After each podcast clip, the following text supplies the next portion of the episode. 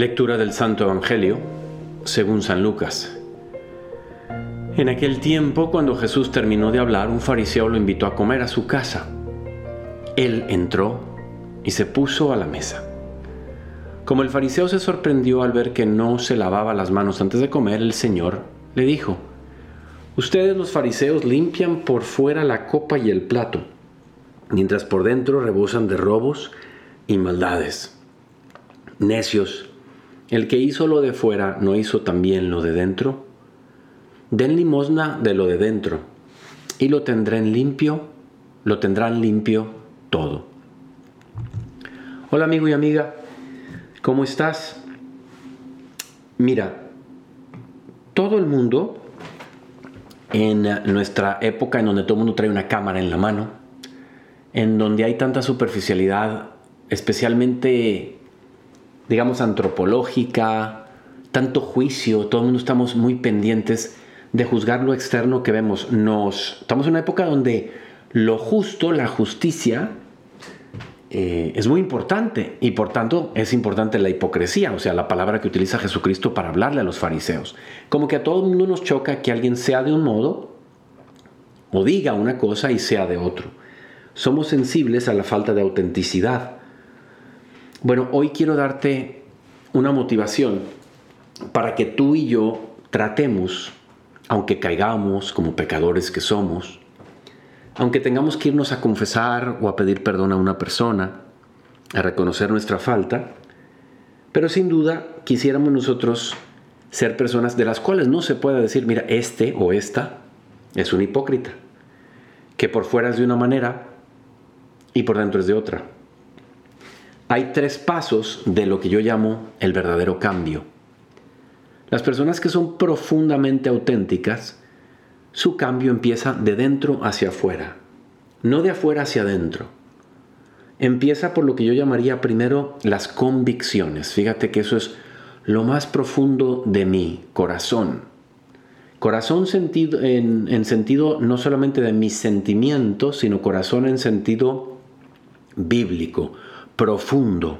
El corazón de Cristo es todo Cristo, en cuerpo, mente, alma y divinidad. Es todo Él. Son sus sentimientos, sus pasiones, sus ilusiones, su voluntad, su inteligencia, es todo. Las convicciones, en este primer paso de los tres, es aquellas cosas que de alguna manera yo voy, me voy llenando de unas cosas por las que yo daría la vida, unos principios, unos ideales. ¿Cuáles son tus convicciones de hoy, querido joven? O no tan joven. ¿Cuáles son las convicciones más profundas? Tengo la convicción de que me quiero salvar. Tengo la convicción de que quiero ser imitador de el máximo exponente del amor y de la virtud en la vida, Cristo, Jesús, ¿no? O de María, también un excelso modelo que Dios nos dio de la belleza que puede llegar a ser el ser humano con la gracia de Dios. Quiero ser, quizá puede, tenemos, podemos tener las convicciones de cosas como dejar una huella, dejar luz entre la gente que me vea en mi vida. ¿Cuáles son esas convicciones? Eso es el paso número uno y si te fijas es, nadie puede saber del otro cuáles son sus convicciones, es como lo más profundo. Luego viene algo que ya empieza a ser más visible, actitudes. Hay gente que tiene una actitud negativa ante todo, pesimista, arrogante. Gente que tiene actitudes de destrucción en vez de construcción. Gente que vemos y decimos, qué persona tan amargada.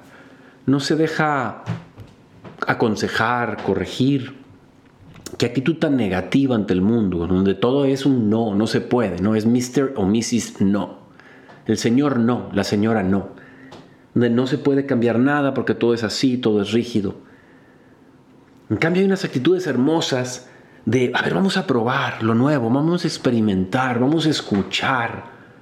Y escuchar hasta el final, escuchar no para responder, sino para comprender.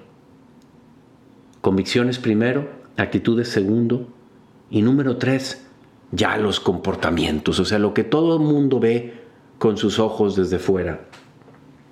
Y esos comportamientos, cuando se tienen unas convicciones profundas de mis ideales más grandes, aquello de lo que le estoy apuntando, y luego tengo una buena actitud todos los días de levantarme siendo positivo, alegre, amoroso, de olvidarme de mí y entregarme a los demás. Ay, qué fácil se dice. Pero esa muerte a mí mismo, de mi egoísmo, de mi sensualidad.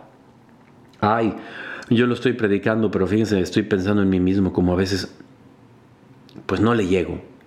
Me imagino que te pasa a ti lo mismo. Pero estamos juntos en esto. Entonces, primero las convicciones, luego las actitudes y luego los comportamientos que van cambiando al mundo. Y eso hace que entonces, cuando estos tres pasos de la actitud humana, del actuar humano, se alinean con la gracia de Dios, entonces se cumple algo que dice San Pablo, que dice que no estará tranquilo hasta que Cristo sea formado en ustedes. Él le dice a una de sus comunidades, no estaré tranquilo hasta ver lo mejor de ustedes. Como un padre y una madre que dicen, hasta que yo vea a mis hijos con convicciones profundas, yendo por el camino bueno, eligiendo a su buena pareja, su buena carrera, teniendo sus propios hijos, para nosotros ser abuelos. Ah, eso alegra el corazón. Pues San Pablo decía lo mismo. Y Cristo se muere por ver que nosotros elegimos sus ideas, elegimos sus ideales, en donde aprendemos a amar lo bueno y no a amar lo placentero. Que a veces lo bueno puede ser placentero, sí, sí, pero yo no busco lo placentero en sí mismo, sino yo busco lo bueno y a veces lo bueno trae dolor. A veces lo bueno cuesta. Siempre te dice, todo lo que cuesta, todo lo que vale, cuesta. ¿Quieres ser campeón en algo? Sacrifícate. ¿Quieres sacar buenas calificaciones? Estudia y desvélate. ¿Quieres amar? Olvídate de ti mismo. Aprende a sufrir. Entonces tenemos que aprender a amar lo bueno y no lo placentero. Eso es la enseñanza que Cristo me está diciendo hoy al decir, Ustedes fariseos los pone de ejemplos de lo negativo. Dejen de mirar lo externo, miren lo interno. Hoy te quiero invitar, amigo y amiga, a que nosotros seamos auténticos. ¿Por qué? Porque nuestro cambio, nuestra grandeza, nuestra transformación viene desde dentro hacia afuera. Y recuerda, ama lo bueno, no lo placentero. Si este podcast le sirve a alguien que estás conociendo y que, o que ya conoces desde hace tiempo, y anda por ahí siempre buscando lo más placentero, mándale el podcast. Yo soy el padre Jorge Obregón y me encuentras en Instagram en J Obregón G. Te mando un fuerte abrazo.